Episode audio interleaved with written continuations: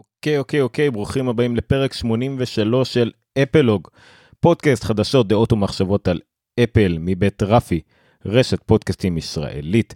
אני עומר ניניו, היום יום שלישי, 23 בנובמבר 2021. מה היום בתוכנית? פצצה של הרגע האחרון, אפל תובעת את NSO הישראלית. פצצה של שבוע שעבר, אפל משיקה תוכנית תיקונים עצמיים בה כל אחד יוכל לתקן את האייפון שלו, למשל. פצצה של עוד ארבע שנים. מכונית אפל אוטונומית לחלוטין. אה, מטאפורה בלי פצצה בכלל אה, על פודקאסטים. ובניין אחד ענק בהרצליה, גם הוא של אפל. וגם הבנה מאוחרת שלי בה לא כדאי להגיד פצצה הרבה פעמים כי פיי לא נשמע טוב באודיו. לא משנה. אה, אז זה פרק 83 כאמור אני עומר ניניו אתם אתם זה פודקאסט מועבר בכל מקום בו אתם מאזינים לפודקאסטים. זה שידור חי כל יום שלישי ב-10, ביוטיוב, בפייסבוק, בטלגרם, בטוויטר, בכל מקום בו ניתן להאזין לנו בשידור חי. אה, זה תוכנית ללא איזשהו מימון פרסומות חסויות וכדומה, לכן אני מנצל את הדקה הראשונה שיש לי בכל אה, אה, תוכנית כדי לספר לכם על דרכים בהם אתם יכולים לעזור לתוכנית. אז דרך ראשונה למשל בה אתם יכולים לעזור לתוכנית זה אה, פטרון. פטרון זה פלטפורמת אה, אה, עזרה, מימון ליוצרים, בה אתם יכולים לתרום החל משני דולרים לחודש על מנת לעזור לאפלוג או מנוע תוכנית אחרת ברשת שלנו, או שלושה דולרים כדי לעזור לכל התוכנית, ואפשר גם חמישה דולרים. שני דולרים ייתנו לכם את הזכות של התחושה החמימה הזאת בלב שבה אתם עוזרים לי קצת אה, אה, לממן את כל ההוצאות שלי על התוכנית וגם השם שלכם יופיע ברשימות כל פרק כמו שלושת התומכים הנוכחיים שלנו. אה, חמישה דולרים אני גם אזכיר את השם שלכם בתחילת כל פרק סוף כל פרק מתי שאני אזכר ותוכלו גם כן השמות שלכם יהדהדו בכל רחבי הפודקאסטים. בכל רחבי האינטרנט בעולם.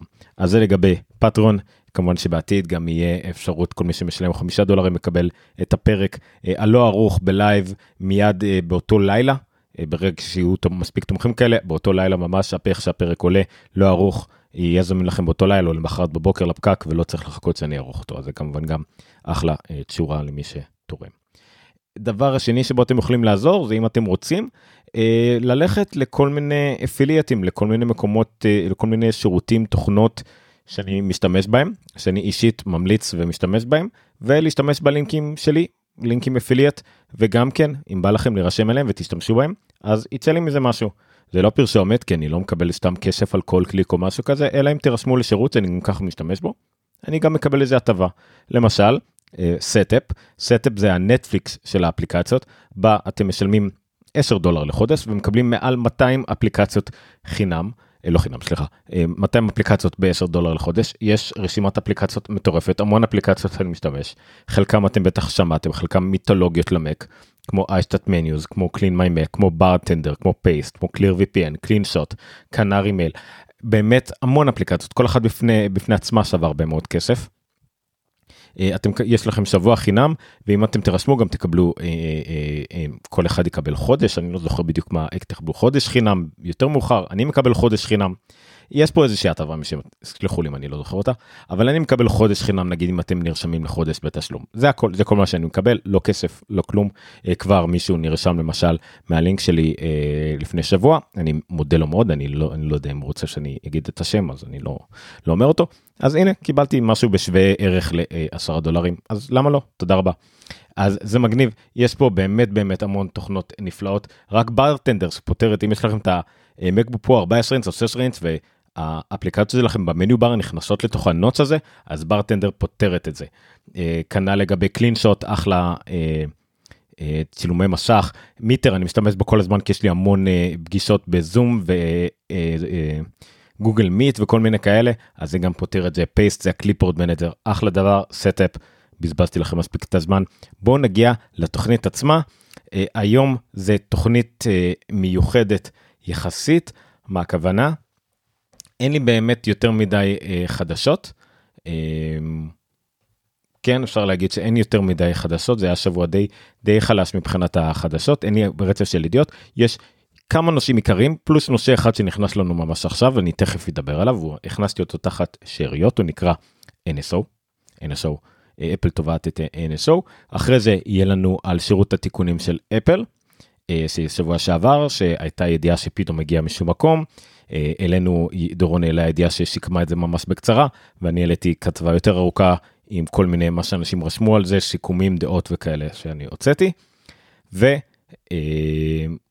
ועל המכונית גם כן משהו קצת קצת יותר דיבור לעומק כי זה גם איזה מין כתבה שהעלתה הרבה הדים וכדומה אין בה הרבה בשר אבל יש בה לפחות משהו אחד מעניין. אז אנחנו נדבר על זה. אז בואו נתחיל קודם כל עם ממש ידיעה חמה מלפני נראה לי שעה שעתיים שבה אפל הוציאה הודעה לעיתונות בואו נדבר על זה. אוקיי אז זה מעניין.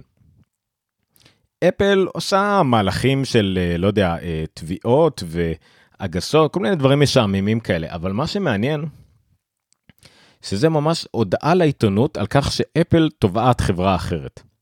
אני לא זכור לי הרבה מקרים כאלה שאפל מוציאה הודעה לעיתונות כל כך משעממת נקרא לזה ככה. אבל זה מה שקרה ואפל הוציאה הודעה לעיתונות שהיא תובעת את NSO יש לנו כמובן הרבה עניין בידיעה מהסוג הזאת, כן? כי NSO היא א', חברה ישראלית, ב', היא חברה שבכותרות, הרבה. חברה שבכותרות במידה מאוד uh, שלילית, בצד מאוד שלילי. היא יצרה תוכנה, מייצרת ומפתחת חברה, תוכנה בשם פגסוס, שהמטרה שלה להיות בעצם תוכנה, סוג של שוש טרויוני שיושבת על מכשירים אייפונים נגיד, של uh, גורמים משעמים ומרגלת אחריהם, מאפשרת לגורם צד שלישי, לגורם אה, אמור להיות, אני אדבר כרגע על מה שאמור להיות, מדינה, מדינה, צבא, אה, צבא או צבא של מדינה או גוף מדינה כלשהו, כדי לרגל אחרי גורמים עוינים נניח. אה, ולעקוב אחרי ההודעות שלו, מה הוא עושה וכדומה, כדי לגלות אם הוא עושה משהו זדוני שעלול לפגוע במדינה. באידיאל, מדינה מרגלת אחרי אה, אה, טרוריסטים וכדומה. הטענה הייתה שהתוכנה הזאת הגיעה לידיים לא כל כך בריאות. אם זה החל מדיקטטורים שמשתמשים בזה כדי לרגל אחרי עיתונאים שמתנגדים לממשל, אם זה הגיע לטרוריסטים בעצמם אחרי, כדי לרגל אחרי אנשים טובים, שוב, אחרי עיתונאים שעושים את העבודה שלהם נאמנה. אולי זה הגיע. כל מיני מקרים מוזרים כאלה. אז הטענה היא שא' כל ש... NSO אולי בעצמה מכרה את זה לאותם גורמים, זר... לא, גורמים לא טובים. או שהיא מכרה את זה לגורמים שכביכול לגיטימיים והם העבירו את זה הלאה. כל מיני מקרים הזויים כאלה, אני לא אכנס לפוליטיקה של העניין כרגע. אבל מה שחשוב הוא שאיכשהו קרה ש-NSO נכנסה א' כל לרשימת הגורמים שצריכים לעבור בדיקה על ידי הברית כל פעם שעושים איתם עסקים. אה, זאת אומרת, אתה לא יכול סתם לעשות איתם אה, עסקים, אתה חייב לעבור אישור של הגורמים אמריקאים. אה, בהרבה מדינות בעולם הם מתייחסים אליהם לגמרי כמובן כחברת נשק. גם ישראל מתייחסת אליה, אני עוד פעם לא מבין כל כך בפוליטיקה, מתייחסת אליהם כארגון ביטחוני לכל דבר. ייצוא נשק אם אתם רוצים להתעסק איתה זה מדינת ישראל מתייחסת אליה כייצוא נשק כמובן שיש כל מיני טענות שטוענים שזה ממש הם בעצמם כמו רפאל או כמו לא יודע כל חברת נשק אחרת ישראלית אני לא נכנס לזה. גילוי נאות בחברה שאני עובד בה NSO היא גם סוג של לקוח שלנו באיזשהו מוצר אין לנו באמת קשר איתם על בסיס קבוע או משהו כזה פשוט משתמשים במוצר שלנו משתמשים במוצרי אפל מן הסתם אין לזה שום קשר כרגע למה שאני מדבר עליו אבל גילוי נאות.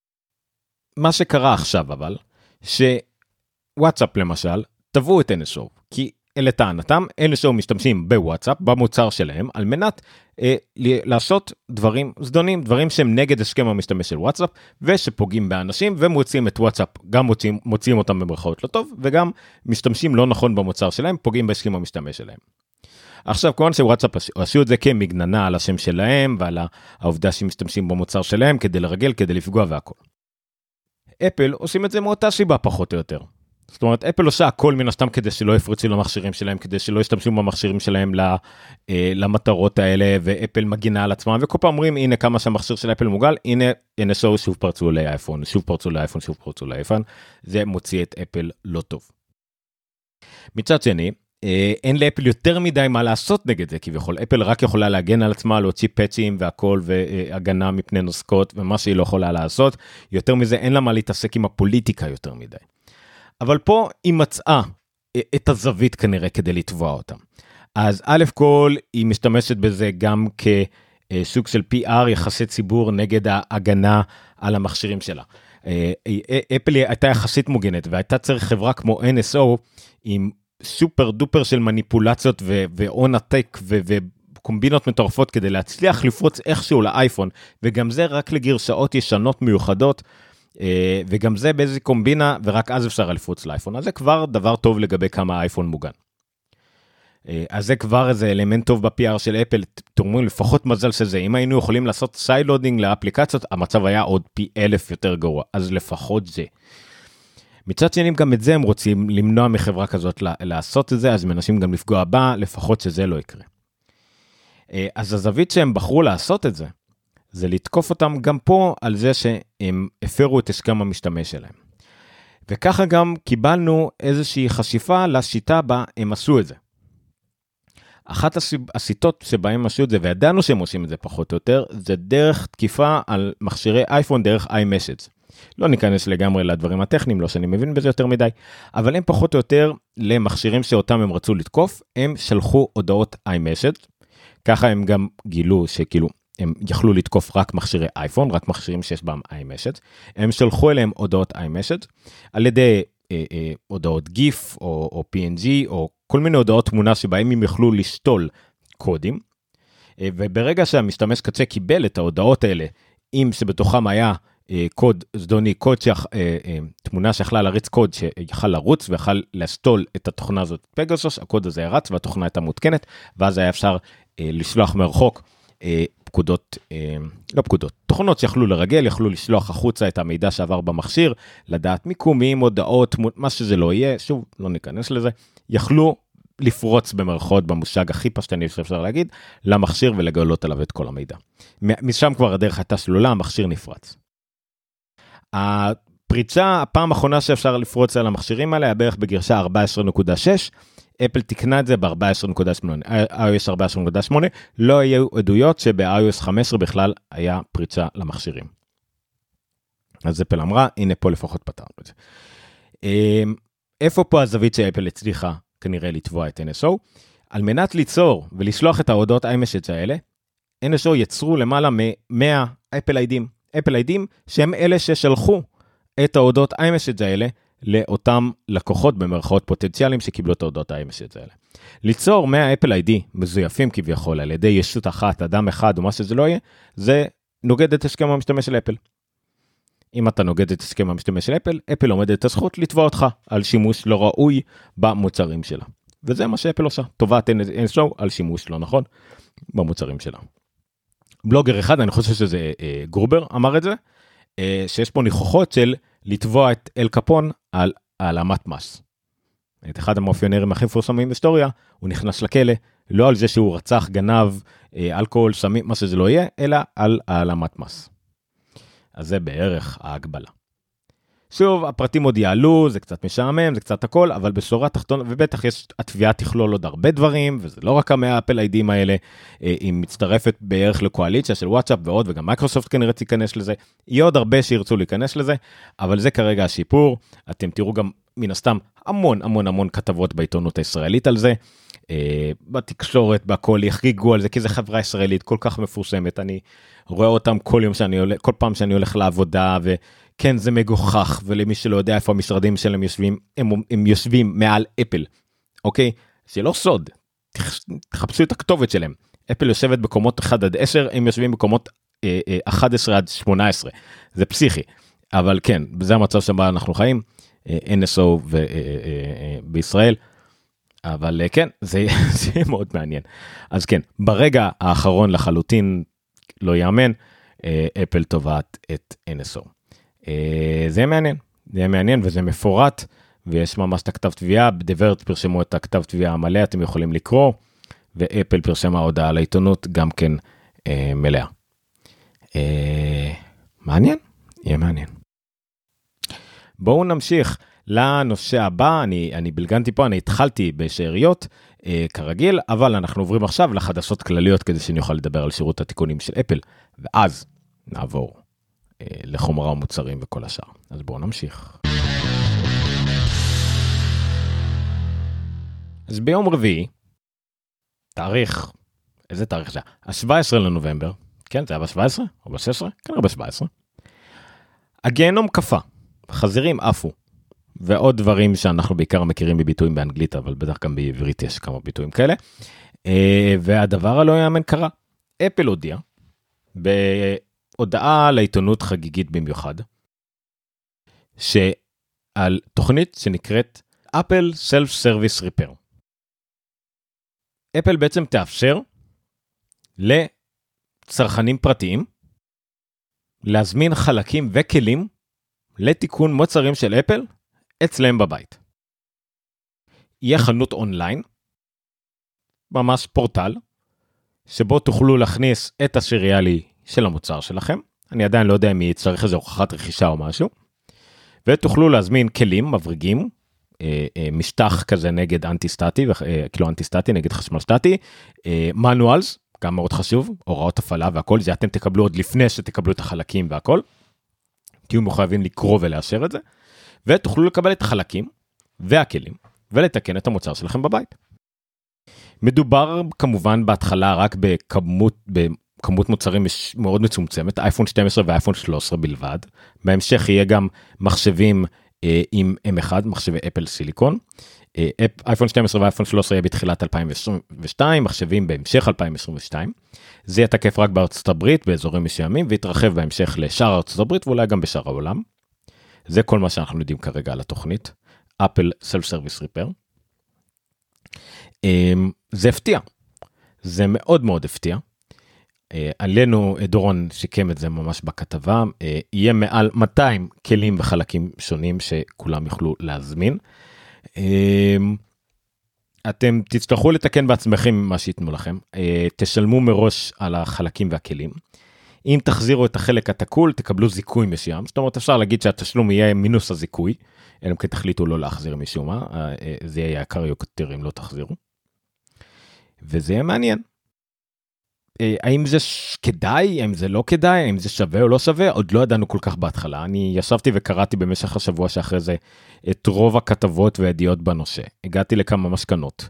אה, עלו הרבה סרטונים וכתבות אה, שקפצו מיד, אמרו כדאי או לא כדאי. ישבתי וכתבתי במשך כמה ימים איזה כתבה משקמת. ואני אשמח לשוחח על זה קצת.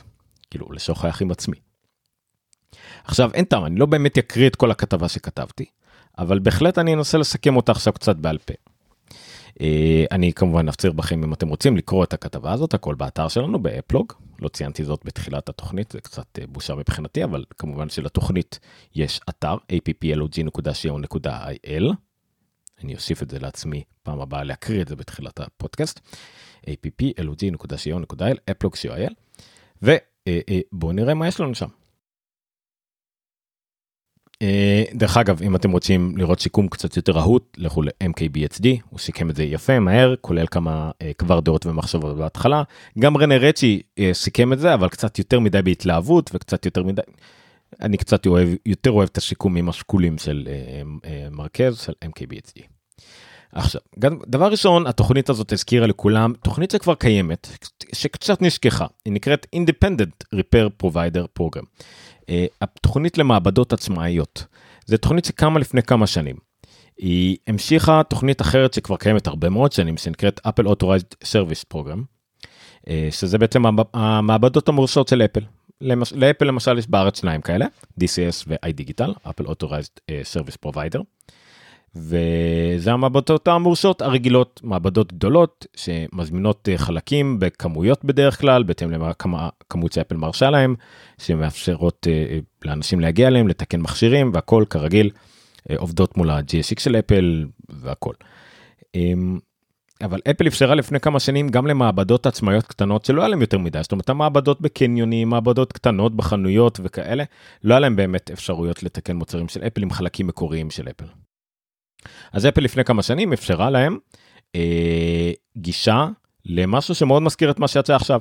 גישה למין פורטל כזה, להזמין חלקים אה, וכלים ולתקן מוצרים ללקוחות, אה, ממש מאוד מאוד דומה, אבל עם כמה חסרונות. החסרונות היו שגם הם היו יכולים רק להזמין חלקים על בסיס ריאלי, זאת אומרת מוצר הבא להם תקלה, היו יכולים להזמין בשבילו חלק אה, ולתקן לו את המכשיר. זה אומר שהם לא יכלו לצבור חלקים, לא יכלו שיהיה להם מעבדה עם חלקים ואז בן אדם מגיע ולתקן לו במקום. הם היו מחויבים אה, לקחת את כל הפרטים של הלקוח, הם היו חייבים למסור את כל המידע שלהם לאפל, הם לא יכלו להזמין חלקים משום מקום. היה להם מאוד בעיה של פרטיות והם היו חייבים לחתום על הסכמי סודיות, הרבה בלאגנים. אם אתם רוצים לשמוע על זה עוד, אז תראו את הסרטונים הקצת מעצבנים אה, של לואיס, כן, לואיס רושמן, סליחה. אה, תראו את הסיכום של לואיס אה, רושמן. אה, שהוא בהתחלה תמך בתוכנית הזאת כי הוא לא ידע את כל הפרטים ואז הוא כמובן מאוד מאוד התנגד לה כי זה פגע בכל הטכנאים והמעבדות הפרטיות האלה שוב כנראה בצדק. אפל עשתה את המיטב כדי לתת להם אה, אפשרויות אבל המיטב הזה ממש לא עמד בסטנדרט שהם היו צריכים וזה ממש לא עזר להם. אבל מה שלא עבד טוב למעבדות עצמאיות יהיה מאוד טוב לאנשים הפרטיים כי זה בדיוק טוב להם האנשים הפרטיים לא צריכים לצבור סטוקים, אין להם בעיה להזמין חלק רק למה שהם צריכים, אז יש תקלה שיש להם, אז אם המתינו שהחלק הגיע להם, זה לא באמת משנה להם. בעצם כל הבעיות שהיו למעבדות, אה, אין בעיה לאדם הפרטי, זה, בשבילו זה בסדר גמור. אז זה להפך, זה כנראה יעשה בעיה למעבדות הפרטיות, כי להם כבר אין כל כך אה, יתרון. מלבד ידע ומיומנות, אין להם אה, יתרון. אבל בסדר. אז תראו את הסרטון של לואיס רושמן, הוא, הוא צודק לחלוטין, אה, והוא באמת אומר שדווקא פה, מהבחינה הזאת של המשתמשים הפרטיים, אה, התוכנית הזאת היא בסדר גמור. לצערי, הוא מתפזר בסוף. הנקודה שלו בסוף לגמרי מתפזרת כי הוא חוזר חזרה לדבר על מעבדות ולא על אנשים פרטיים. הוא בעמדה, הוא מאוד קיצוני אצל טכנאים פרטיים. הוא רוצה שיהיה לו את כל החלקים בעולם זמינים, כולל למשל ה-LCD עצמו ולא כל מכלול המסך. כולל כל רכיב טעינה וכל צ'יפ וכל דבר קטן על הלוח אם של האייפון או של המחשב, כל דבר קטן שיהיה זמין לו. עכשיו בתור טכנאי, מעבדה, דרג ד' או איך שלא תקראו לזה, לגיטימי שהוא ירצה את זה. זה בסדר. נדבר על זה עוד שנייה. בתור אדם פרטי, תיקון בבית, תיקון עצמאי, לא, חס וחלילה, ממש לא. למה שבן אדם ירצה את זה? למה שבכלל הוא, הוא לא ישרוש מה, הציב את זה כתנאי שזה יהיה אם התוכנית הזאת מצליחה או לא? לא, ממש לא. התיקון בבית צריך להיות למכלולים הגדולים לבין דברים במקום שבן אדם ייסע לחנות או הוא ישלם יותר כדי שמישהו מומחה יאשר לו או מה שזה לא יהיה אז בסדר כן תקנה את החלק מאפל ישירות יגיע אליך ארוז בקופסה חומה תחליף בעצמך כן. רכיבים קטנים? לא. ברור שתמיד יהיה את המהנדסים חובבים שאולי יצליחו לתקן בבית להלחים או משהו כזה בסדר ברור אבל זה, זה לא תהיה זה לא התוכנית בשבילם זה לא ה Self Service Repair זה תהיה תהיה אני לא יודע מה אה, מהנדס עצמאי או מעבדה פרטית תנסה לעשות את זה. לא. זה לא ל-0.01 אחוז זה ל-5 אחוז או 10 אחוז או 20 אחוז שרוצים לתקן בעצמם לא יודע מה יהיה אחוז ב זה לא ל-0.01 אחוז הוא טועה פה בגדול. אבל כן הטיעון שלו לגיטימי אה, בגדול למעבדות. אבל גם פה לדעתי הוא קצת טועה כי אפל בעצמם לא מתקנים את הדברים האלה. אני, אני לא יודע כל כך לאן הוא חותר, כאילו, הוא רוצה ש... שאפל יפ... יפרסמו חלקים או יתנו למכירה חלקים שהיא בעצמה לא מוכרת לא ל Apple Authorized Service Provider וגם לא בעצמה גם במה, בחנויות של אפל הם לא מתקנים את זה. היחידים שתוקנים את זה זה רק שהם שולחים את זה ל... לרפרבישים בסין או לא יודע איפה הם עושים את התיקוני לוח שלהם המאוד מאוד דרג דלתים שלהם אין לי מושג באיזה חור אולי רק שם. אפל עצמם לא עושים את התיקונים האלה בשום מקום זה, זה לא הגיוני זה לא פיזיקלי כאילו מבחינת workflow ושמירה על מלאים הם לא עושים את זה אני לא יודע מאיפה בא הרעיון שלו על זה אני, אני לא יודע למה שאפל תוציא את החלקים האלה החוצה סבבה אולי שהיא תרשה למפעלים שלה בשין למכור חלקים לתת אני לא יודע אבל אז יש עניין של סודיות או אני. אין לי מושג מאיפה הוא בא, זה בסדר, לגיטימי, מהצד שלו, אבל כרגע לפחות בנושא שאנחנו מדברים עליו עכשיו, אין לו מה להוציא את זה על האנשים הפרטיים. זה הלך להתפזר ובזבזתי על זה יותר מדי זמן.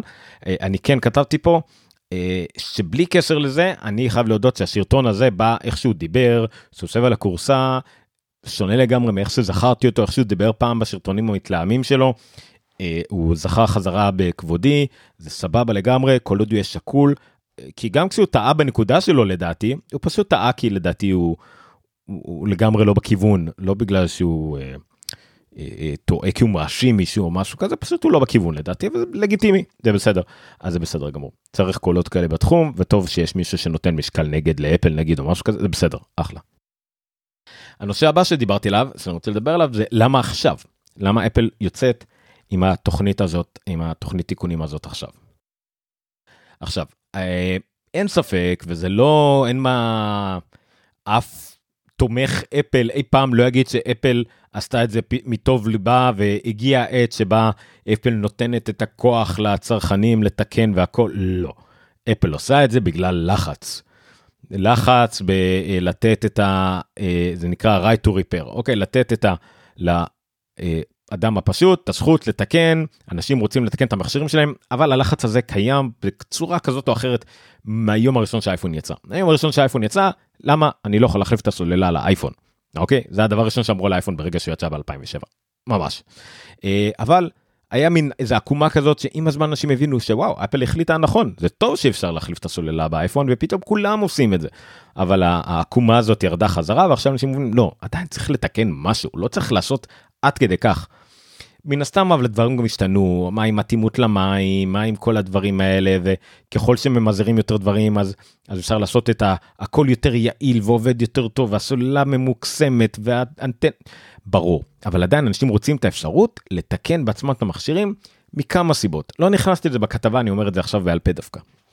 א' כל עניין הבעלות. זה מכשיר שלי אני רוצה לתקן אותו, הוא שלי, אתם לא תגידו לי מה לעשות, אני לא רק יכול לתת לכם אותו כדי לתקן אותו, הוא שלי. זה לגיטימי, זה בסדר, זה נכון. אוקיי, זה נקודה א', לא דיברתי עליה, אבל זה נכון. דבר שני, עלויות. אני לא רוצה לשלם לכם, לטכנאים מומחה, לתקן אותו, אני מסוגל גם לתקן בעצמי, אני יש לי ידע, יש לי דברים, תנו לי את החלקים, אני רוצה לתקן בעצמי. אחלה. נקודה שלישית, מרחק, אני לא יכול להגיע עכשיו למעבדה. אני גר ב-X ויסקונסין והמעבדה שלי היא ב-Y מישיגן, אני לא יודע, אני לא, אין לי פה את המרחקים, אין לי את הזמנים עכשיו לשלוח לכם את המכשיר, או אין את החלקים, ואין לי זמן להמתין, אני, אין לי את, את הדברים האלה. אוקיי, אז יש פה לפחות שלוש נקודות שחשבתי עליהן, אוקיי? אז יש פה כל מיני גורמים שלחצו עליהם. הגורם, המכשיר שלי, יש לי את הזכות לתקן עליו, לתקן אותו, זה הגורם הכי לוחץ מהבחינה הזאת של הגורם הממשלתי, בירוקרטי, אה, אה, שלוחץ על אפל. זה גורמי ממשל, וגם אה, גורם מבפנים, של מחזיקי מניות. זה Verge עלו עם כתבה כזאת, שיש קבוצת קרן נאמנות שמחזיקה במניות של אפל, נקראת גרין סנטורי, שהיא הגישה החלטה לחברה כאילו ל-SEC סליחה לסך קוראים לזה ל-Security Exchange Committee שאמורה לחייב את אפל לפעול בכיוון לפעול לאפשרות לתת למשתמשים לתקן את המכשירים שלכם. לדעים. עכשיו החלטה כזאת כביכול לא אמורה לקרות בעלי המניות לא יכולים לגרום לחברה אה, לעשות החלטות שקשורות לאופן בה החברה מתנהלת זה לא עובד ככה. יש אה, דירקטוריון שאולי יכול להשפיע ויש את ה-C-Levels, ה-CEOs, זה לא עובד ככה. אבל יצא איזשהו חוק בארצות הברית שלא לגמרי הבנתי אותו שאם זה החלטות שקשורות לחברה ו- וסביבה וכאלה כן יכול להיות מצב כזה. אז אפל הקדימה כנראה תרופה למכה בגלל משהו תהליכים שקרו וממש באותו שבוע החליטו את ההודעה הזאת וזה כאילו פתר אותם מלהתייחס שכאילו במקום שהם צריכים להקשיב להחלטה שמישהו אחר אמר להם הם החליטו לעשות את זה בעצמם. אה, אם זה קשור באמת ישירות לזה או לא אם זה כתוצאה מגלגלים שהסתובבו גם ככה אנחנו לא יודעים. שורה תחתונה אפל עשתה את זה מלחצים כלשהם שקרו מסביב, מתהליכים שבכל מקרה היו צריכים לקרות. שורה תחתונה הדבר הזה קרה אם זה בגלל right to repair אם זה בגלל green century אם זה בגלל כל מיני גורמים זה קרה. הצד הזה הבירוקרטי שאמרתי לה פילוסופי של המכשיר הוא שלי, זכותי לתקן אותו, אה, אה, זכותי לתת את האפשרות לכל משתמש לתקן אותו כי זה כלכלי יותר, כי אני רוצה להיות עצמאי וכי זה המכשיר שלי. בסדר. שורה תחתונה, זה קרה עכשיו כי כל הגורמים האלה הגיעו לרמת פשילות משעמת וכל הבלאגן הזה קורה בארצות הברית בכל המקומות. הזכרתי את זה פה ככה במילה אחת דיברנו על זה גם פעם מהזמן מתוכניות זה לא רק בטלפונים סלולריים זה לא רק באלקטרוניקה. למעשה בארצות הברית התחום בו right to repair הוא הכי לוהט הכי חשוב והכי בוער. תאמינו או לא הוא בטרקטורים. הוא בציוד חקללי חקלאי. יש בלאגן לא נורמלי בו חקלאים, שזה אחד מהתחומים הכי גדולים בארצות הברית, הכי עתיקים, הכי כבדים, החקלאים קנו טרקטורים והם חייבים לקנות עכשיו את הטרקטור המשוכללים הגדולים מה לעשות התקלקלו להם ישנים שהם רוצים לקצור את האדמה שלהם קונים טרקטורים והטרקטור יתקלקל להם והם לא יכולים לתקן בעצמם. אם יתקלקלו אם ינסו לגעת בטרקטור בעצמם הוא יפסיק לעבוד. החברה מרחוק תשבית להם את הטרקטור. הם חייבים להזמין את הטכנאי של החברה עם המחשב שלו ויתקן להם אותו והם לא רוצים. אומרים מה זה אני 150 שנה קוצר את האדמה שלי עם הטרקטורים שלי מתקן אותו בעצמי פתאום אני קונה לכם טרקטור של אה, לחברה הזאת ו- ואתם זה הבלאגן האמיתי כל הטלפונים הסלולריים זה מין נזק היקפי של כל התחום הזה זה קצת מצחיק לחשוב על זה אבל טרקטורים הרבה יותר חשובים מאייפון משהו לחשוב עליו. שרה תחתונה המניע הזה שאפל עשתה את זה דווקא עכשיו זה לא איזה מניע מפוקפק זה לא כי היא חייבת זה לא מכריח זה בסדר זה תהליך שקורה אם אפל, אם לא היה את זה, אם היא אולי לא הייתה עושה את זה בכלל, אולי, אני מאמין שמתישהו היא כן הייתה עושה את זה, היא הייתה מבינה שאיכשהו זה כלכלי לה בגלל שהיא רוצה צרכנים מרוצים, אולי הייתה מבינה הרי בסך הכל, אה, אפל עכשיו הולכת לכיוון של סרוויסים, היא מרוויחה מסרוויסס. והיא לא רוצה מכשיר אנשים שהאייפון שלהם מתקלקל ואין להם איך לתקן אותו כי הם כמו שאמרנו גרים רחוק יקר להם או מה שזה לא יהיה ואז הם נוצים אותו לא היא רוצה שיתקנו אותו והמשיכו לעבוד איתו כי מבחינתם אייפון שעובד זה אייפון שממשיך לשלם להם כסף. היא לא רוצה אייפון שבור ותקנו חדש זה לאו דווקא יותר משתלם להם מאייפון שממשיך לעבוד ועוד ממשיך להכניס להם כסף מה אכפת להם כסף זה כסף נכנס ממשיך להיכנס כל חודש. אז זה גם כלכלי להם אז יכול להיות שהם מגיעים למסקנה הזאת בכל מקרה אולי זה יגיע עכשיו יותר מוקדם ממאוחר אולי. אבל התוצאה כרגע היא שיש תוכנית כזאת כרגע, בואו ב-2022 יותר נכון, ואולי תתרחב בהמשך לעוד מקומות. זה המצב. מה שמוביל אותנו למי אכפת. למי אכפת? מכל התוכנית הזאת, מכל בלאגן, למי זה משנה? אז יש שני צדדים לזה. קודם כל, המבקרים. אני, כל מי שמדיבר, כל מי שעכשיו, כל מה שהקראתי, כל הדעות האלה, כל הדברים האלה, זה המבקרים, כי הצרכנים עוד לא נגעו בזה. הצרכנים אולי הם אומרים דעות בטוקבקים וכאלה, הם עוד לא נגעו בזה, זה לא משנה להם. אז יש בעיקר את המבקרים, אז בואו ננסה לשער כמה לצרכנים יהיה אכפת. מבחינת המבקרים, כמו שאמרתי, אה, כל עוד התוכנית תצא לפועל, תתרחב ולא תתמסמס או תלך לאיבוד או משהו כזה, אז אפל בפועל תממש את האידיאל הזה של right to repair, של הזכות לתקן את מכשירך. זה בסדר, זה יקרה. אולי נוכל להתווכח על כמה חלקים יהיו זמינים, לאיזה איזה סוג של תיקונים, אם כמה נוכל לתקן, כמה חלקים, הכל יכול להיות, על המחיר גם כן, דברת העלו כמה, אם, אם אפל תעשה את החלקים יקרים מדי, אז זה לא ישתלם לאנשים, אולי תעשה אותם זול מספיק.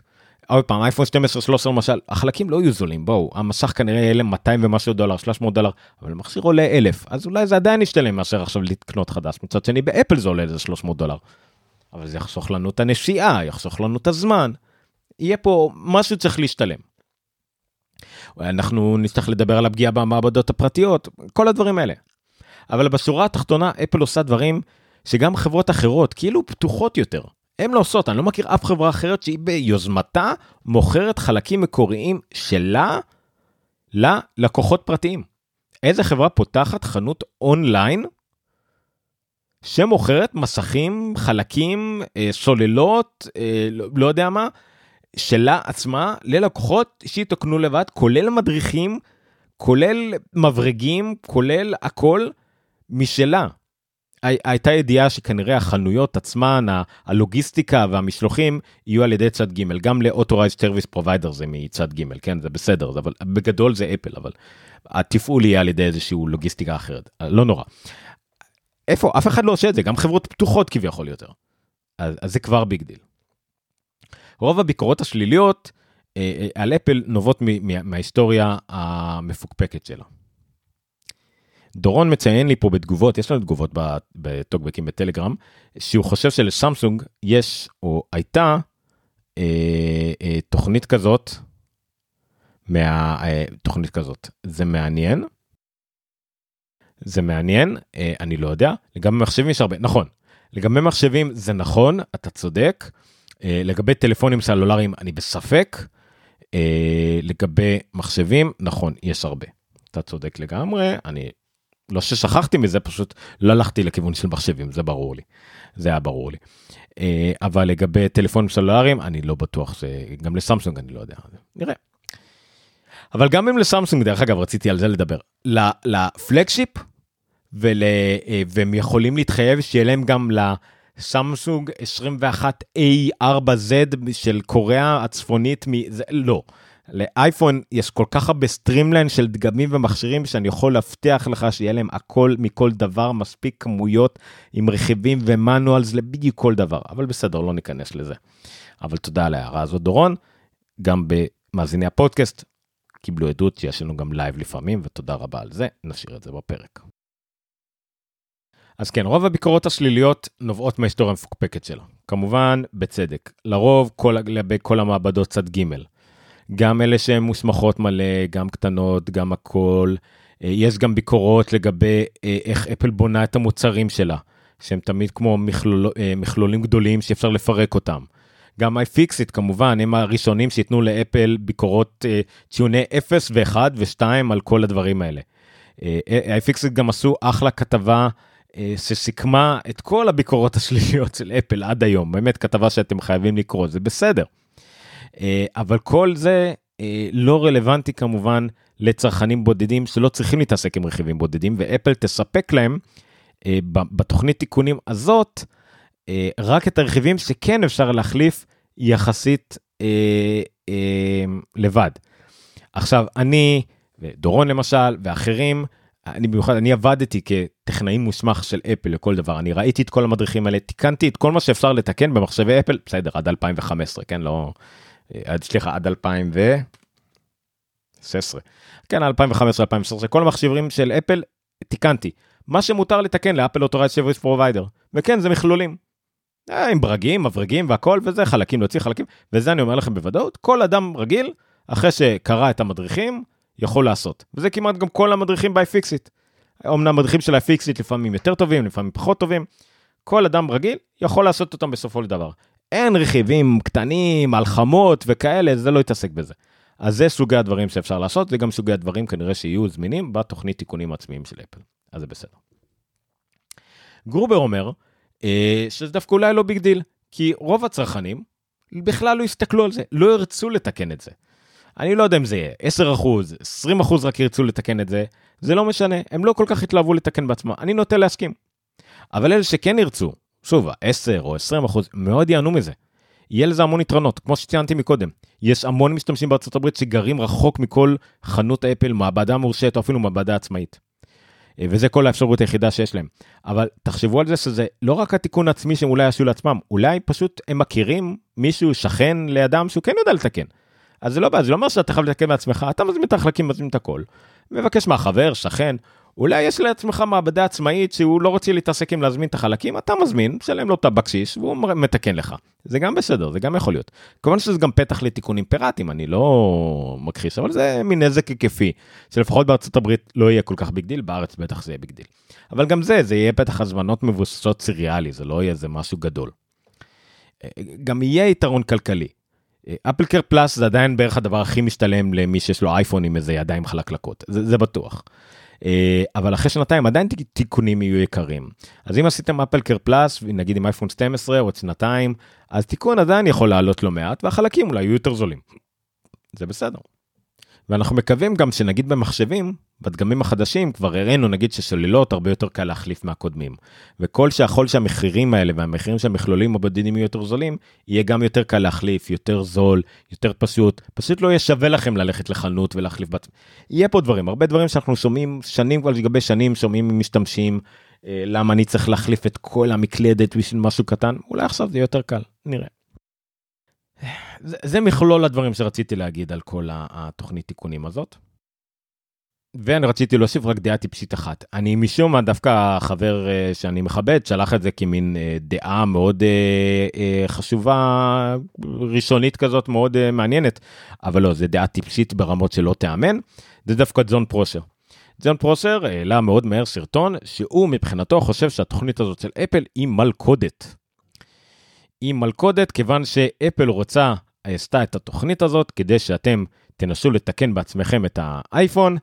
תיכשלו בצורה מחפירה, תהרסו לעצמכם את האייפון ותיאלצו לקנות חדש. זה קונספירציה ברמה של כובע מנייר אלומיניום, ואני לא מבין מאיפה הוא הגיע לזה, והוא כל כך לקח את זה ברצינות, ואני לא מבין למה הוא ירצה לעשות את זה. כל מה שאמרתי עד עכשיו סותר את זה.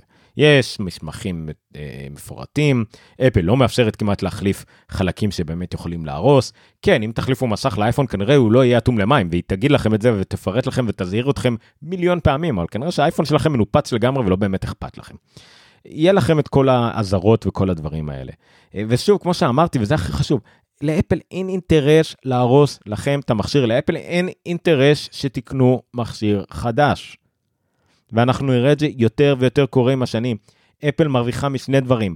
אנשים שלא היה להם אייפון קודם, שיקנו אייפון חדש, קודם כל, או אנשים שיש להם אנדרואיד, ואנשים שיש להם אייפון עכשיו, שיעשו עוד שירותים, שיקנו עוד שירותים, שיהיו מרוצים מהאייפון שלהם, שיעבירו את האייפון שלהם הלאה לילדים שאין להם אייפון במשפחה, ושירשמו לשירותים של אפל שיכניסו להם עוד כסף.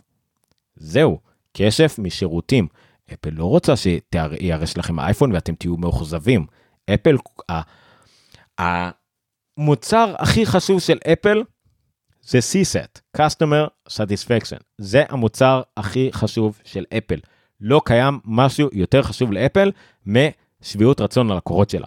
נקודה. חברה שחיה על לקוחות חוזרים, על לקוחות משלמים, על לקוחות אה, אה, משלמים אה, recurrence revenue, על שירותים, על שביעות רצון, לקוחות שישדרגו בפעם הבאה, אין להם דבר יותר חשוב משביעות רצון. הם לא רוצים לקוחות מאוכזבים, אין דבר יותר גרוע. והם מספיק מקבלים ריקושטים על הדור הקודם של מחשבים, הם מקבלים, מספיק מקבלים ריקושטים על תקלות תוכנה, על שירותי באגים. הם לא יגרמו לזה לקרות, הם לא רוצים את זה. ואם ייהרס לכם המכשיר כי תיקנתם אותו לא טוב ב self service repair, ותקשיבו לי, כי אני רואה את זה הולך לקרות, אתם תגישו בקשה לאפל, יגידו, שמעו, זה נהרס לי כי עשיתי ככה ועשיתי ככה ואני עשיתי זה ועשיתי זה ועשיתי זה, אתם תקבלו זיכוי. הם, הם ילכו לקראתכם, ואתם תשמעו סיפורים על זה שזה קורה. יש לי הרגשה. וזהו. אז ג'ון פרוסר, לא יודע מה נשאר לך לגלח, או אם התחייבת לגלח, כנראה צריך לגלח עוד משהו, כי זה הקונספירציה הכי מפגרת ששמעתי מזה הרבה מאוד זמן. זה הכל. זהו, זה מה שהיה לי להגיד על אה, עניין התיקונים. אה, יש לנו עוד משהו בחדשות כלליות. יש בניין חדש לאפל בהרצליה. אה, יש פה תמונה? כן. אם אתם צופים בנו ביוטיוב או בפייסבוק, סבבה. אם לא ואתם מקשיבים לנו בפודקאסט, אז תלכו לכתבה, זה לינק ספציפית לכלכליסטה ולא משנה, או תקפצו למשקיט 12 בהרצליה, ככה, בא לכם. אז יש שם את הבניין של אפל, אה, שהוא נחמד ומוזר, אז מאחר, מאחוריו, אה, קודם כל תגידו שלום ל-NSO, ומאחוריו יהיה בניין של 30 קומות, שהוא גם יהיה בניין של אפל. עכשיו, לא ברור אם כל ה-30 קומות יהיו של אפל, אבל זה אפל אה, אה עשתה בו ליסינג לכולו, לא יודע כמה הם, הם, הם, הם ספציפית ישבו פה, אה, לא יודע כמה אמרו, היה שם איזה 27 אלף מטר ריבוע של חניון קר קרקעיים, 740 חניות, 23 אלף מטר ריבוע של שטחי משרדים. דרך אגב, רוב החניון שם לא יהיה של אפל, עד כמה שאני הבנתי, אפל לא רוצה שיהיה שם חניות, היא לא רוצה להשתמש בחניה שם, היא לא רוצה שאנשים יגיעו ברכבים, זה גם איזה קטע, אבל בסדר. אז זהו, כן, זה, זה סתם, זה קשור לאפל, אבל זה רק בניין, זה כל מה שאני אגיד עליו. זה לא רחוק מאיפה שאני עובד, אבל בסדר, בניין של אה, מיליארד שקל. זה יהיה בלאגן לא נורמלי של תנועה, אבל אולי בגלל זה אפל לא רוצה שאנשים יחנו שם. דורון תיקן אותי לגבי הדבר הקודם שיש תוכנית חודשית של אפל קר פלאס שהתוכנית ממשיכה כל עוד המכשיר מקבל שירות לא שנתיים. שזה נכון אני אישית לא עשיתי את זה לאייפון החדש שלי, עשיתי רק לשנתיים, כי אני חושב שאני לא רוצה לשלם חודשית, אני חושב שאני יכולתי גם כן. לא זוכר, לא משנה, אבל כן. זהו. טוב, מספיק עם החדשות כלליות, בואו נעבור לחומר המוצרים, זה גם יהיה קצר, כי זה על מכונית, ואני לא אוהב לדבר על המכוניות של אפל. בואו נמשיך. המכונית של אפל. אה, כן, בלומברג הוציאו ידיעה על הרכב של אפל, וכמובן כולם ציטטו אותם, כל העיתונים, כל העיתונים ישראלים, וכולם וכולם וכולם. אה, אני מיקדתי את זה לכמה נקודות, לכמה נקודות. קודם כל, קווין לינץ, דיברנו על זה, הוא היה, הוא עדיין, אני חושב, אחראי על השעון באפל, והיה פעם באדובי. אה, הוא לקח שליטה על פרויקט ה Titan, זה הכינוי כנראה לפרויקט המכונית באפל לפני אה, כמה חודשים, והיו כמה שינויים ברכב של אפל.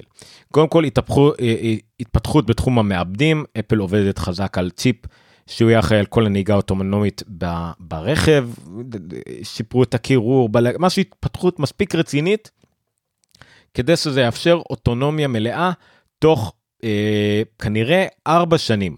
אם כרגע ב timeline הנוכחי, תוך ארבע שנים, אפל התלבטה אם היא הולכת למשהו שיהיה יותר אה, אה, עזרים לנהיגה או נהיגה אוטונומית מלאה, כנראה, כנראה שתחת קווין לינס, הם הולכים על אוטונומיה מלאה, איזה כתבה משעממת, אין בו תמונות בכלל, אוקיי? אה, על אוטונומיה מלאה תוך ארבע שנים.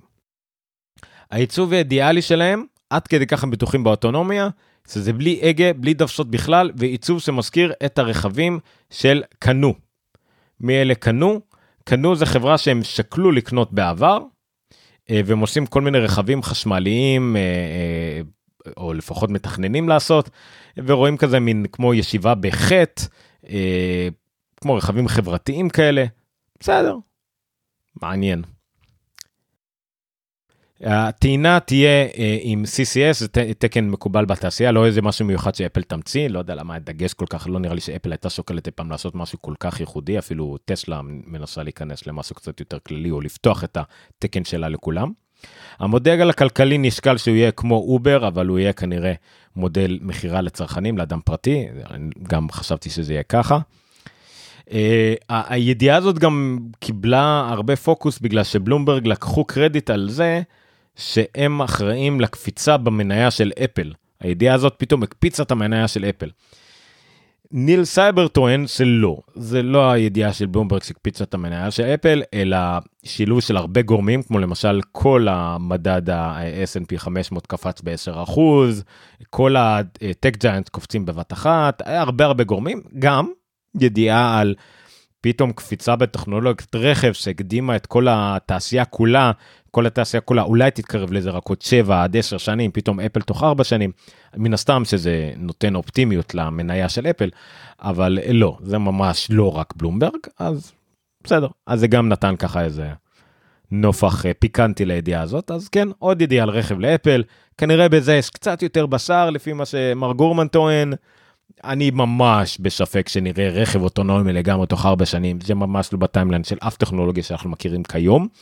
אה, כי גם אם הצ'יפ הזה כל כך טוב לאפל, של אפל כל כך טוב, אין, אין לה שום רכב בבדיקה כרגע, היא לא קיבלה אף אישור אף טסט על הכביש לבדיקה של רכבים אוטונומיים חלקיים אפילו. ויש לנו כבר את ומו uh, ואת טסלה עם בדיקות בדנבר, בכל מיני מדינות אחרות הברית עם אישורים רגולטריים שממש עושים בדיקות עכשיו, הם לא מסוגלים לעשות בדיקות אוטונומיות מלאות, הם לא יודעים להתמודד עם שלג, עם כלום. ממש, ולאפל אין שום דבר, יש לה 69 מכוניות uh, לקסוס uh, שעושות בדיקות חלקיות, ונכון, שוב, ואחלה, יופי, אבל הם ממש ממש לא קרובים כאילו אולי הם יכולים לעשות קפיצה תוך שנתיים להגיע לנקודה בה האחרות נמצאות היום ואז עוד לעשות קפיצה מהירה תוך עוד שנתיים. יכול הכל יכול לקרות. אבל כרגע זה וואו זה חתיכת אתגר להתקרב אה, להכל. זה אפל אני האחרון שיסלול אבל זה נראה לי כמו יש דיבורים פנימיים שבמצב אידיאלי אנחנו ארבע שנים רחוקים מנקודה x ומה גורמן לקח את זה כאת אה, האידיאל הזה והפך אותו ל... ממוצע הגיוני. לא, אני חושב שמישהו אמר שזה best, אולטרה best eye סינריו שיכול להיות, וגורמן לקח את זה כ... אוקיי, סבבה, זה הגיוני. לא, בוא, מישהו פה קפץ uh, כאילו מעל הפופיק. אבל בסדר. בסדר. Uh, יאללה, יש לנו רק עוד שתי ידיעות, uh, תוכנות ומשהו ידיעה על פודקאסטים ובונוס קטן. הידיעה האחרונה רימיתי קצת כי הוצאתי ידיעה שהיא פשוט קישור אה, לגיק טיים שסיכמו שכנראה סיכמו את מה שדברת סיכמו אבל לא נורא זה בבוסקה כזאת של אה, ידיעות אבל בסדר אה, זה משהו מגניב כי האפליקציית פודקאסטים של אפל פתאום קפצה בדירוג שלה משביבות 1.8 כוכבים עלובים ל-4.6 כוכבים לא עלובים. למה זה קרה? ממש בקצרה בגלל איזושהי שיטה בה אפליקציות יכולות. אה, בכל מצב נתון להקפיץ לכם הודעה על המסך אה, אתם נהנים מהאפליקציה, אז בואו תדרגו אותנו בבקשה כמה כוכבים, ואתם לא צריכים לצאת מהאפליקציה כדי לעשות את זה, רק לדרג אתכם באפליקציה, שימו כוכבים, תודה, ואפילו תכתבו איזה ביקורת. אחלה. מה הבעיה? שההודעה הזאת קופצת לכם בכל שלב באפליקציה, לא משנה מה אתם. ובפודקאסטים זה נגיד יכול לקפוץ לכם באמצע שאתם מאזינים לפודקאסט. מה שקרה הוא שאתם מאזינים לפודקאסט האהוב עליכם, נגיד אפלוג. אה, מאזינים מאזינים, פתאום קופץ לכם הודעה. אנא דרגו, דרגו. אתם לא קראתם מה לדרג, דרגו, אחלה, אתם נהנים? תדרגו. אתם אומרים וואלה, אני דווקא אוהב את אפלוג, אני אדרג, אתן לו חמישה כוכבים, ויגיד, זה אחלה פודקאסט טכנולוגיה אה, אה, על אפל, אני אוהב את עומר. של שלושה סימני קריאה. מעולה, enter. יפה. אתם נכנסים למחרת, אה, מחפשים מאיזושהי באה את אפליקציית פודקאסטים של אפל בחנות, ואתם רואים שבאפליקציית פודקאסטים של אפל, אפליקציית הפודקאסטים של אפל, רואים ביקורת שלכם, חמישה כוכבים לאפליקציה. אחלה פודקאסט טכנולוגי, אני אוהב את עומר, שלושה סימני קריאה, על אפליקציית פודקאסטים. למה שמישהו ייתן, אני אוהב את עומר על אפליקציית פודקאסטים, אני לא עובד שם, אני לא מקבל כסף מאפל. למה? כי אתם נתתם ביקורת לאפליקציה, ולא לאפלוג. ואתם לא ידעתם את זה, כי זה לא מספיק ברור. והבקשה לביקורת קפצה לכם בזמן שהקשבתם לפודקאסט. אה, מכוון, לא מכוון, כנראה זה לא מכוון, זה איזשהו מנגנון רנדומלי שמקפיץ לכם את זה. מפתח יכול לעשות את זה מכוון דרך אגב, מפתח יכול להגיד שתקפיץ לי את ההודעה הזאת בזמן שי במשחק או בנקודת זמן מסוים, לא יודע, אני לא חושב שאפל עושה את זה סופר במכוון, אבל האלגוריתמים שלה גורם לה איכשהו לקפוץ לדבר הזה בזמן מסוים בפרק, בזמן שאתם במש, לא יודע, איזשהו פדיחה נוראית, או, אה, או אולי כן חצי מכוון, משהו קרה שם, שורה תחתונה, אנשים דירגו את הפודקאסט האהוב עליהם באפליקציה, והם בכלל אה, התכוונו לדרג את הפודקאסט, והם דירגו בטעות האפליקציה עצמה, ואנשים בדרך כלל מדרגים רק פודקאסט שהם אוהבים. זה עניין כזה, אתה לא מדרג uh, one star על פודקאסט שאתה לא אוהב, כי אתה לא תקשיב לפודקאסט שאתה לא אוהב, אתה מקשיב למה שאתה אוהב, זה לא, לא עובד ככה. Uh, אתה כן מדרג משהו שאתה לא אוהב, כי אין לך ברירה אם אם זה אפליקציה מובנית, כמו אפליקציית הפודקאסטים. אז אנשים דירגו חמישה כוכבים את הפודקאסטים שאתם, שהם אוהבים, ואז אתם רואים את הקפיצה הזאת בדירוג של אפל, איך הפודקאסט קפץ מ-1.8 ל-4 ל-4 משהו, uh, מטורף. Uh, כן, אז תיזהרו מאיך שאתם מדרגים אפליקציות, או אל תדרגו, או אל תאמינו כמעט לדירוגי אפליקציות uh, בחנות, ותקראו את כל הביקורות טוב טוב לפני שאתם קוראים. אני תמיד אוהב לקרוא קצוות. Uh, את החמש חמישה כוכבים לראות שאין שם משהו נשמע מזויף שם, ואת הכוכב אחד לראות ששם זה לא מוגזמים, ואז קורא קצת מהשתיים והארבע לראות את הנורמלים. אוקיי, יאללה נעבור לבונוס אחד אחרון קצר וזהו. אני מתנצל שהבונוס הוא ויזואלי. הבונוס הוא אפליקציה על Pixelmator. Pixelmator זה כנראה האפליקציה שקיבלה הכי הרבה בונוסים בתוכנית הזאת אי פעם. Pixelmator Pro יותר נכון למרות שהמלצתי גם על Pixelmator Photos ועל Pixelmator הרגיל שהיה פעם למק וגם Pixelmator לאייפון כל הגלגולים שלה. אז Pixelmator Pro בעוד עדכון גם במחיר מיוחד ל Black Friday וגם בעוד עדכון 2.3 גם למק וגם לעוד נראה לי גם לאייפד. אה, אני ממש רק עכשיו הורדתי, רק עכשיו ניסיתי, אני רוצה להדגים לכם, שוב, זה ויזואלי, אבל לכו ל blog post, אני, הכל בלינק, הכל בתיאור הפרק, אה, לכו ל blog post שלהם, אה, או תראו, חפשו אחר כך את הפרק הזה ביוטיוב או בפייסבוק כדי לראות את ההדגמה שלי שאני הולך להראות על המסך עכשיו, ותראו פיצר אחד פשוט שהם הוסיפו. הפיצר שהם הוסיפו זה הסרת רקע בלחיצת כפתור. אתם תראו עכשיו איך אני לוקח תמונה של בתי החמודה, ואני מסיר לה את, ה, את הרקע שלה בלחיצת, בלחיצת כפתור אחת. לחצתי על הכפתור, התוכנה עושה uh, refining edges, deconcaning colors והסירה את הרקע. זה קצת יותר מהיר ממה שזה אמור להיות, כי עשיתי את זה מקודם, זה אמור לקחת עוד 10 שניות, אוקיי? שבהם הוא מחפש את הרקע, שורה תחתונה, מי שראה את זה על המסך, הלסת שלו הייתה אמורה ליפול עכשיו. אשתי היא גרפיקאית במקצועה, היא עושה את הדברים, עשתה את הדברים האלה על בסיס יומי, לגזור תמונות זה נקרא, לצרוב תמונות, סליחה, מהרקע שלהם, וזה קרה תוך שנייה.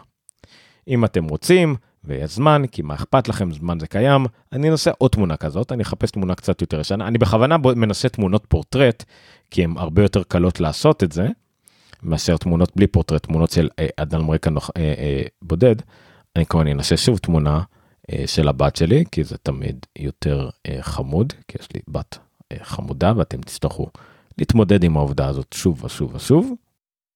בואו נחפש תמונה אבל קצת יותר קשה הפעם. תמונה נגיד על רקע אה, שדה. זה אמור להיות קצת יותר קשה. זה כמובן בהנחה עם אפליקציית פוטוס לא תתרסק. הנה בואו ננסה את התמונה הזאת. נלחץ על הכפתור הזה. פשוט כפתור אחד. refining as decontain כל לא זה היה מהיר באותה מידה וואו. אה, וזהו זה קרה סליחה זה היה מטורף. זה היה מטורף זה היה מדהים אני מתלהב בעצמי אה, וזה קרה. אה, אם לא ראיתם את זה ב live אתם לא יודעים כמה זה מדהים. אה, זהו זה הבונוס שהיה לי Pixelmator Pro לכו תורידו יאללה בואו נסיים. עד כאן אפלוג 83 ל-23 לנובמבר 2021 אני הייתי עומר ניניו שטרודל עומר ניניו בטוויטר ועומר ניניו בכמעט כל מקום אחר. זה היה אפלוג applog.co.il הפרק הזה יהיה באפלוג.co.il/podcast/e083 כדי לקרוא את כל רשימות הפרק כל מה שדיברנו עליו כל הלינקים כל הכישורים כל הכתבות גם מאפלוג וגם כישורים שאני נותן הלאה. הפרק הזה יהיה זמין גם ביוטיוב, גם בפייסבוק וגם בכל אפליקציית פודקאסטים שאתם רוצים להאזין לה. ניתן לתמוך בתוכנית בפטריון וכמובן בכל השירותים שניתן לתמוך בהם כדי לתת אפיליטים וכדומה. אנא שפרו על התוכנית לעוד אנשים אוהבי אפל כמוכם, זה מאוד יעזור לנו, שפרו לאדם או שניים במקום העבודה שלכם בבית ספר אה, וכל מיני דברים כאלה. אה, זה מאוד יעזור לנו כדי לצבור עוד מאזינים, עוד אנשים. אה, בשמחה, אני מאוד אשמח להעביר את העניין הלאה.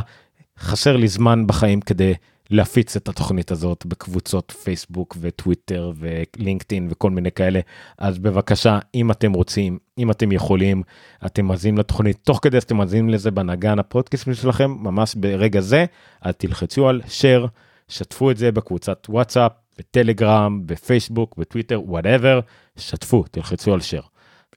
Happy Black Friday או מה שלא אומרים בתקופת חגים הנפלאה הזאת. אה, לילה טוב תודה רבה.